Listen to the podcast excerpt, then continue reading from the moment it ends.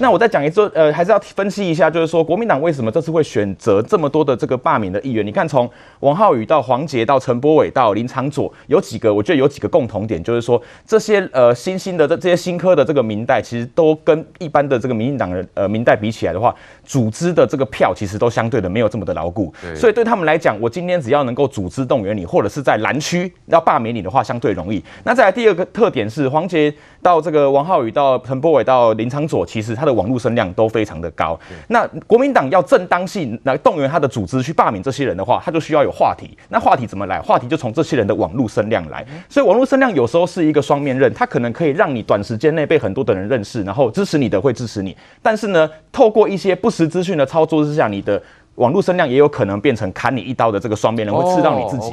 所以其实国民党这一次声量高，那如果有一个爆炸性的、杀伤性的这种讯息出来，可能就会，而且你来不及澄清，你就已经被砍一刀了。好，而且我觉得，我相信钟小平应该也有算过，说要罢免林昌佐所需要动员的这个能量跟组织的这个部分，所以他不会贸然的跳进这个战争里面来。那当然也有可能对他来讲说，就算罢免失败，对这个钟小平本身的声量可能也有也有所帮助。好，这是我自己在做这个分析。那再来就是说，我们在台中也有遇到另外一个状况，是这个仇。恨值，其实台中在这个罢免案当中有喊出两个这个民间的口号，第一个是罢免陈柏伟，给蔡英文、苏贞昌一个教训，这个是不是一个仇恨动员非常好的一个口号？如果以蓝营的思考来说的话，另外一个是什么？罢免陈柏伟，还韩国瑜一个公道。哦，所以其实这种网络声量上，当初我们透过这个这个罢哎抗中保台的这个部分，来让柏伟，来让长佐，让这些委员、这些新兴的民代能够来帮大家服务的过程当中，其实对蓝营来讲，他们也想要在这个过程里面，透过你的网络声量去把。你给拉下来，好，那再也要跟大家分析，就是说这个他们在发动这种罢免案的过程里面，当然一部分是想把你拉下来，另外一个部分是什么？接下来要。发要这个公投了嘛？对，那不管是林昶佐还是陈柏惟还是王浩宇这些人，其实都是在这些公投议题上相对敢发声的新兴的明代，因为我们没有所谓的包袱，没有过去合适还是什么其他的包袱，也没有来猪美猪的这些问题啊，也没有过去挺什么现在挺什么的问题，所以这些来讲，其实他们都会是执政党在这个议题辩护上非常好的这个得力助手。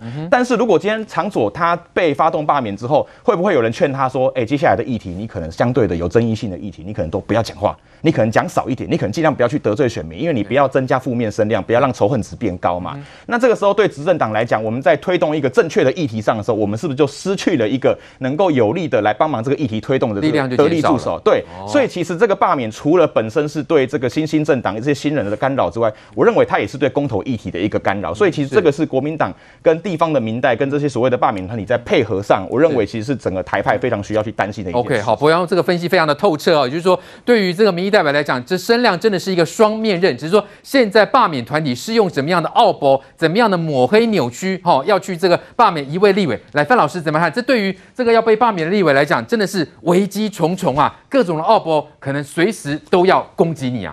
对，我们知道，就是说，呃，现现为为什么朱朱立伦现在对于要罢林林场所，他现在好像比较不表态。嗯，他说我们要关心的是未来四纲公投，对，因为内部已经吵翻天了嘛。嗯哼，他现在他现在如果说。党中央下去的话，那到最后如果被罢成，那大家就要照朱一伦改选的时候，变成朱一伦，你要变成要瞧谁出来选，就很麻烦了嘛。嗯，所以他干脆就怎么样，干脆就采取一个不不去理会这个事情，好，好像就是啊不去管了，党的力量不去下去，现阶段冷处理，冷处理，然后就让钟小平去抽嘛。嗯那钟小平去去抽，那很简单，大家都已经已经昭然若揭了嘛。就是严严宽恒起码还躲在后面呢，就他想选立委，可他躲在后面，还把一个公民团体拱出来。那现在变成说钟小平自己简单来讲，他就是要选啊，直接跳下来，那可不更难看？嗯，那你是把这个中正万华区的这个民众是当什么？就他们白痴在耍吗？嗯，不是，当然中正万华中正这一区很蓝啊，我我相信很蓝，但是万华这一区是蛮绿的，还有很多中间选民是，所以我如我是觉得。钟小平如果他出来罢免，也不透过一个民间团体，那大拉拉的跑出来，然后这个啊，这竞竞选背心都做好了，那那我觉得那不是就 大家就全这个罢免没有正当性嘛？那你会觉得这个罢免如果这样搞下去，会变成一个笑话？笑话，反而让人家这看破手脚，对吧？就因为你本身的主导罢免的人要成为这个补选的候选人，对，这你这一套起码要透个白手套演像一点嘛？对。欸至少这个颜宽恒他们演还蛮还还是一回事啊，对，还有一个公民团体跑出来嘛，当个志工，当志工，他说我是志工，我退居二线嘛，对，你现在你跑到一线去了，那不是很荒谬吗？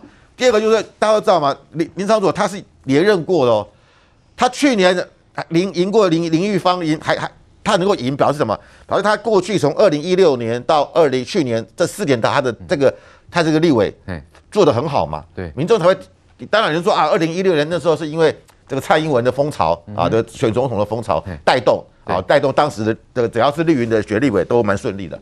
可是二可是去年呢，他如果没有实力的话，他也很难连任呢。对啊，所以我我觉得说他是经过民意啊这个这个淬淬炼过的，他是有民意基础的。对，所以刚才大家讲嘛，你说他如果没有做选民服务。他怎么可能连任？所以讲白一点，就是林昶佐的体质比陈柏惟要再更强，就对，强太多了，强太多了。而且他没有对照组。刚才刚才刚才都讲，这个这个这个呃陈柏惟有对照组嘛，就严家嘛，嗯，人家是三十年的基础啊，对，然后从里长到这个市议员啊，县议员，然后到立委，从从从最基层到这个中央都干过了，对。对，所以这那个是不那个一 PK，当然从如果说从服务这一块啦，就就就说陈柏惟再怎么讲，还是讲不过。这个严家嘛，嗯。可是相对来讲，现在这个陈这个这个林场所他没有 PK 对象啊，你你要去跟钟小平 PK 吗？那钟小平服务有做的特别好吗？对，也很难说嘛。所以我觉得，而且而且钟小平是市议员呐，林场所是立法立法委员嘛，他还要管到一些中央的事情嘛。对，而且他是外交国防委员会的嘛，他当然要比较关注的是一些比较外交国防上面的事务嘛。对，但是他还是有做，还是有做服务啊。对，还是有做，所以所以我觉得就是说，这这两者来讲的话，我觉得相对来讲哈，就是说。呃，林林场组的即即便第二阶段过了，你要到第三阶段，而且我们知道陈柏维在在这个这个这个台中第二选区，它是没有组织的嘛，对，他更完全没有组织。台湾基金有什么组织？民进党在那边组织也是相对松散嘛。那么因为他那边幅员广大嘛，是。可是现在在中正万华，民进党是有组织的哦，是可以打组织战的这个组织战来讲是可以跟。跟这个国民党或者跟钟小平 PK 的嘛，是。那相对来讲，当时在这个陈柏惟他要跟严家去 PK 组织，很难 PK 嘛，对，也是也不也不成对手啊。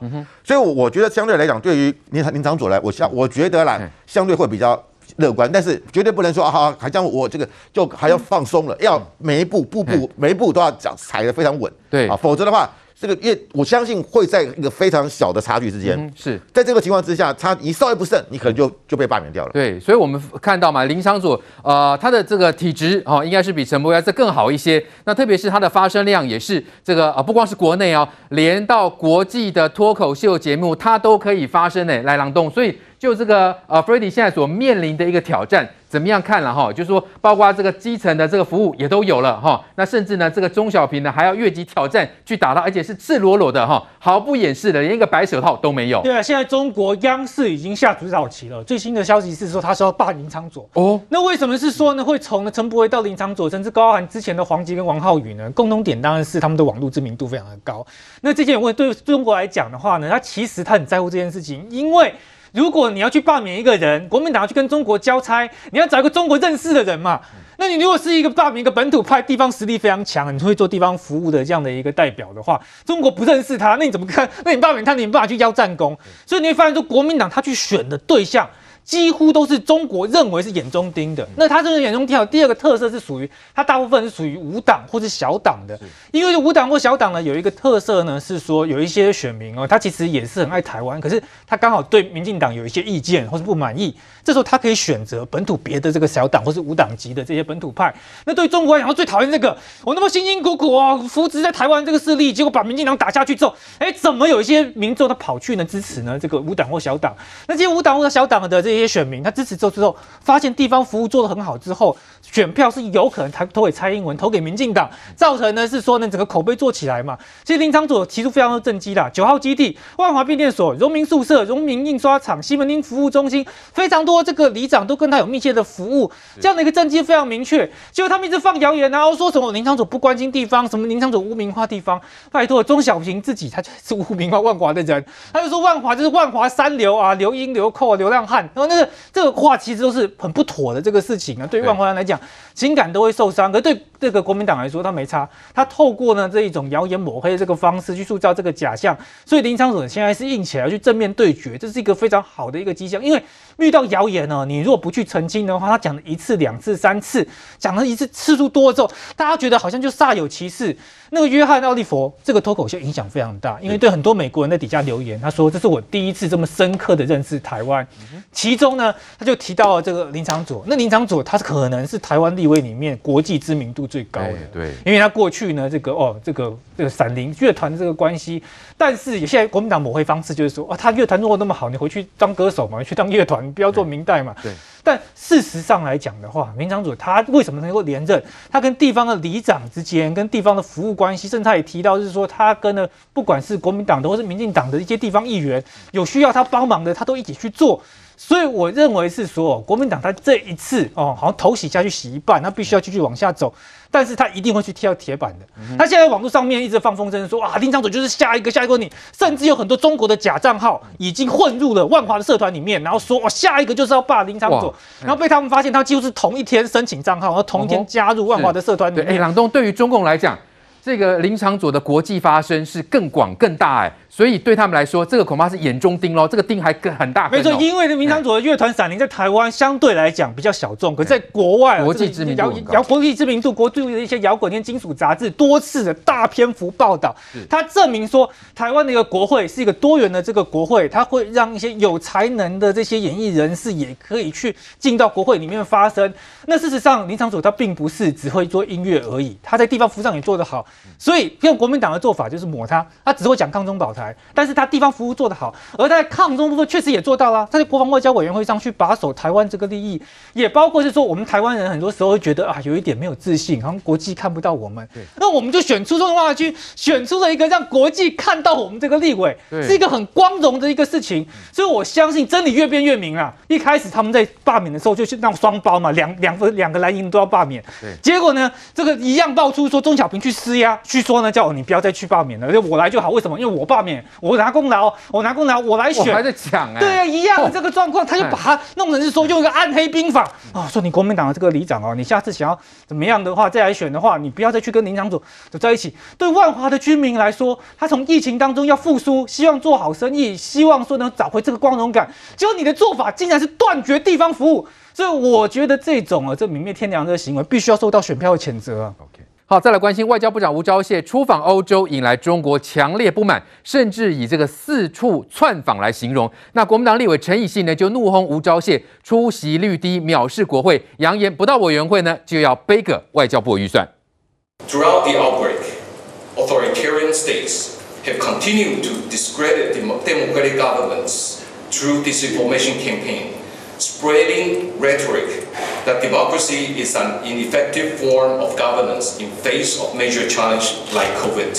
外交部长吴钊燮出访欧洲斯洛伐克，应邀在知名智库的全球安全论坛发表演说。会后，斯洛伐克籍欧洲议会议员莱克斯曼还在推特晒出两人合照，强调民主国家们必须要站在一起。但看在中国眼里，再度玻璃心碎。吴钊燮是典型的。台独分裂分子，他四处窜访的真实目的，是鼓吹台独分裂主张，制造一中一台假象。国民党立委陈以信选在吴钊燮拼外交的时刻，以外交委员会教委的身份要求返国被询，更在脸书贴出吴钊燮请假的公文，轰吴钊燮出席率只有一半，藐视国会，还扬言只要吴钊燮一天不到委员会，就背个外交部预算审查。好，来范老师怎么看？这个陈以信呢，是帮中共召回吴钊燮，下十二道金牌，要他回立法院吗？我觉得陈以信啊，真的不要秀下限了啦。所以我说的实在是太丢脸了。吴钊燮是跑去玩吗？吴钊燮去度假吗？吴钊燮是去帮我们拼外交、欸？哎哎，吴钊燮敲开了我们在欧洲的一个大门。我们这些国家没有邦交国，大家搞清楚，包含现在的的斯洛伐克或者捷克，他甚至还要去，这次可能还要再去一个是这个波兰，还有可能还要去的就是欧盟的总部布鲁塞尔。哦，这都是重大突破、欸。哎，对，我们知道他这次到了这个斯洛伐克，斯洛伐克跟跟中国是有正式邦交哦。外交部长跟一般什么经济部长、教育部长是不同 level 的。外交部长代表是主权，对，所以他让这个吴钊燮进去，中国驻斯洛伐克的大使，我跟你讲，肯定要可能要被拔锁，可能要被拔回北京去了啦。哦，完全完全失职，你让这个吴钊燮带有主权意涵的外交部长到斯洛伐克是亲门踏户，嗯哼，而且我们知道他这次参加了这个全球安全这个智库，他是在欧在中欧跟东欧是非常重要的一个智库，他们他们每一年会办一个全球安全论坛，过去邀请过谁？去演讲的人？马克宏，法国的这个这个这个总统，邀过邀请过欧盟的理事会主席冯德莱恩。邀请过北大西洋公约组织的这个秘书长叫做史托特啊伯格，这都是大咖哎、欸。是，今天吴钊燮去，他的位阶等于跟马克宏同 level，而且他这次的这个全球安全论坛，他他的另外一个名称叫做台湾论坛，把这个论坛的主轴变成叫台湾。是，所以这次这个吴钊燮去，他等于是最大的男主角。嗯哼，那在那边演讲，而且媒体报道，而且坐在他台下的人是谁？是。斯洛是这个啊，斯洛伐克的外交部的现任的次长罗科娃哦，他不顾中国反对哦，哦中国肯定给他提出严正审，一定是强烈抗议。对，第一个，你怎么可以给给吴钊燮这个所谓的户这个入境外交礼遇？外交礼遇。第二个，你怎么你的外交部次长怎么会出现在那个地方？你顶多派一个前任的，是，你怎么派现任的呢？所以这都表示什么？连这个斯洛伐克他都不愿意甩中国了。所以我觉得中国现在那个那个那个赵立坚，他只能够在那边中国那边，在北京那边骂骂骂骂，没有用啊，没有效果。你过去是棒子胡萝卜，哎，你不你不听我的话，我棒子打下去。是，你不听我的话，我不给你利益。可是现在斯洛伐克更不理你，不甩你，所以它是一个破口，是。像一个这个提防出了一个破口，那个破口越来越大。是，现在不止斯洛伐克，捷克。这次在这那个那个吴钊燮去，捷克的这个参议院议长韦德奇还颁勋章给他。哦，所以。都是非常高的礼遇，然后再再接下来还有波兰，我觉得至少还有其他国家，包含像我们的那那个这个这个呃这个呃这个三小国啊，这个波海三小三国都会参，都会像爱沙尼亚、拉脱维亚，他们在冷战时期都是被苏联压制的，他们在一九八九年苏联解体后独立出来，但他们随时都受到俄罗斯还有白俄罗斯的一些威胁，他们其实都跟我们有同样的一个想法。他们他们都支持台湾的，然后加上捷克、斯洛伐克，还有这个波兰，这会形成一个对抗强权的一个合作网。是，他们在对抗的是俄罗斯跟白俄罗斯，他们每天对他们文攻武赫。我们对抗的是中国。对，所以为什么他们对我们这么惺惺相惜？为为什么啊？我们看到就是说，呃，他们要跟我们建立这样的一个紧密的关系。所以我必须要讲。真的是德不孤必有邻。我们什么时候知道这些欧洲国家这么爱台湾？过去从来没有过，从来没去过啊。我们根本根本我说的，我这几个国家我都没去过啊。所以，我未来如果疫情趋缓，这几个国家，我相信我们台湾人一定要优先造访，是啊，去振兴他们的观光业。这个陈以信在那边咨询什么藐视外交国防委员会？我请问一下，过去马英九执政的八年，他当过马，他当过这个马英九的秘书啊。你们的外交部长有办法到这些中东欧国家去吗？对，没有啊。对，但是。不敢去，那这些国家的中国因为抗议不敢去嘛。对，现在我们去了，我们见到了一个新的一个外交的桥头堡，是变成我们在欧洲未来就有很多的我们在那边可以发展的空间。对，这个空间是非常广大的。我们现在，所以我觉得真的是指日可待。对，的确，我们看到台湾的外交在东欧大突破。那这个时候，国民党立委竟然想要召回吴钊燮，好，所以是在帮中共召回吗？是不希望台湾有外交突破吗？那我们看到国际挺台的力道是一波接一波。除了东欧我们外交突破之外，其实在美国的国务卿啊、布林肯他也说了，台湾应该有意义的参与联合国体系哦。甚至德国媒体也说，台湾是属于联合国的。来，梅梅姐怎么看这个风向？到底是做什么样的转变？为什么这个力道越来越强？现在已经转向到了联合国了吗？其实台湾就是一个善的循环。从武汉肺炎疫情以来，台湾捐口罩，台湾善尽这个地球公民的责任，好，那乃至于我们的台积电、我们的供应链，我们这不可或缺的角色啊。那各国车用电子真的晶片需要的时候，我们还是愿意去协调，愿意去帮忙，做一个善的力量。反观对照组的中国，那是无时无刻不是在欺压台湾，他甚至于耀武扬威，他的军机在台海、在南海、在东海这边生事，对不对？那甚至于呢，他呢在南海不断的扩交他的势力范围，那甚至于他的力量伸伸展到欧洲去了。你也看到卢沙野又出来重出江湖了，又开始在撒野了，对不对？那所以你的作用力越强，反作用力就越大嘛。那相较一下。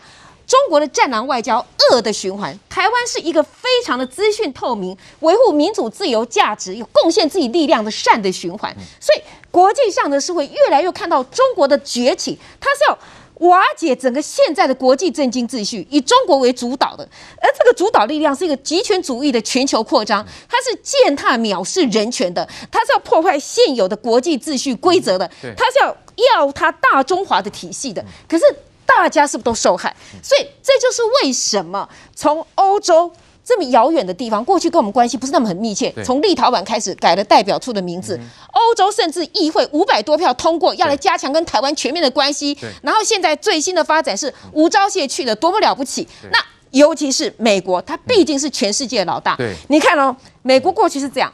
台湾曾经，你还记得有一年我们要递交一封一有关好像是女性权益的书，那个那那那个书嘛哈，给这个那时候秘书长是潘基文，他拒收哎，他说台湾是中国的一部分哎，那个时候美国就出来抗议。七五八号决议文。对，可是美国那时候是出来也说不表认同，可是这次不一样哦。以前只是消极说我不认同你的阿爸，现在是积极的挺台湾。然后各位注意看，他不同的是什么？他自己直接讲联合国系统。对，各位联合国体系，而且特别还说没有违反一中原则。哦，对，所以美国在做什么样的铺陈呢？我我我告诉各位，美国就是大打台湾牌，美国真的就是力挺台湾。美国这挺台湾表表现在什么？不只是军机上面的哈，这个还有各种联合演习，在国防安全上面的，跟台湾哈，那来自于他。拉帮结派挺台，那台湾的国际参与，这也是非常重要。联合国是敲开国际社会的大门，对，这个钥匙过去它也许是个别组织，比如说是民航组织啦、WHO 啊、WHA 这种个别组织的有意义参与，现在是直接敲大门进去了，这个位阶就不一样了。再来提高了台湾的地位嘛，也讲到台湾的这个可贡献度嘛，那像登高一呼嘛，所以。将来我们有可能是怎么样？如果能够有意义的参与国际社会、国际组织，特别是联合国的组织，真的敲门进去的话，那不得了哦！台湾的能动性更强哦。因为有国际学者说，台湾可以先从联合国的相关组织先进去，对，那接着联合国是不是我们最最终极目标？当然，最终最终终极目标嘛。可周边组织先进去嘛？那你中国带太傻太傻眼的结果，你看最近习近平发表演演说什么？他说。一国一票这样算呐、啊，这么多年下来，习近平在联合国已经老实说收买了很多的国家了啦，哈。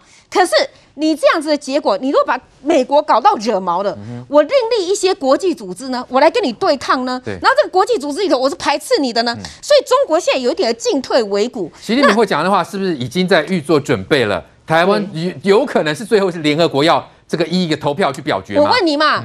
美国现在登高一呼嘛，拉帮结派嘛，对不对？那台湾，我们先看哦，单单先从 WHO、WHA 是不是台湾一个最好的突破点？对，从这个开始嘛，然后再讲到 ICAO，就是那个国际民航组织嘛，几千万人次往来我们桃园机场，你怎么台湾都不进去呢？对不对？对台湾可以。可以贡献力量太多了，所以一步一步来。我觉得习近平他会说一人一票，在联合国的系统里头，他就要霸住他原来的。可是他一定是感受到压力，他越感受到压力，他的战狼越出来叫的结果就会越适得其反嘛。所以有点进退维谷。他一方面面对国内，他他软不得；可是他软不得，他对外越硬，他就会越孤立嘛。未来的路就会这样，所以。